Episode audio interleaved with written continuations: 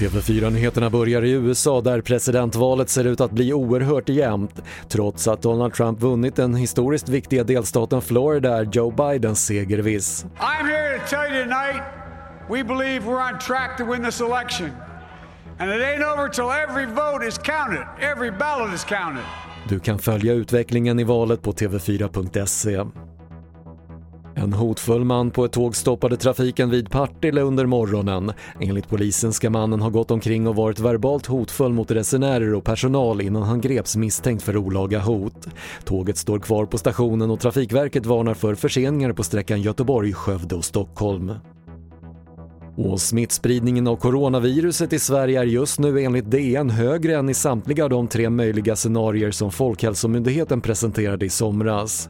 Det värsta förutspådde drygt 2000 nya smittade per vecka, istället rör det sig om runt 9000 och även antalet dödsfall är högre än väntat, just nu 124 per vecka mot förutspådda 95.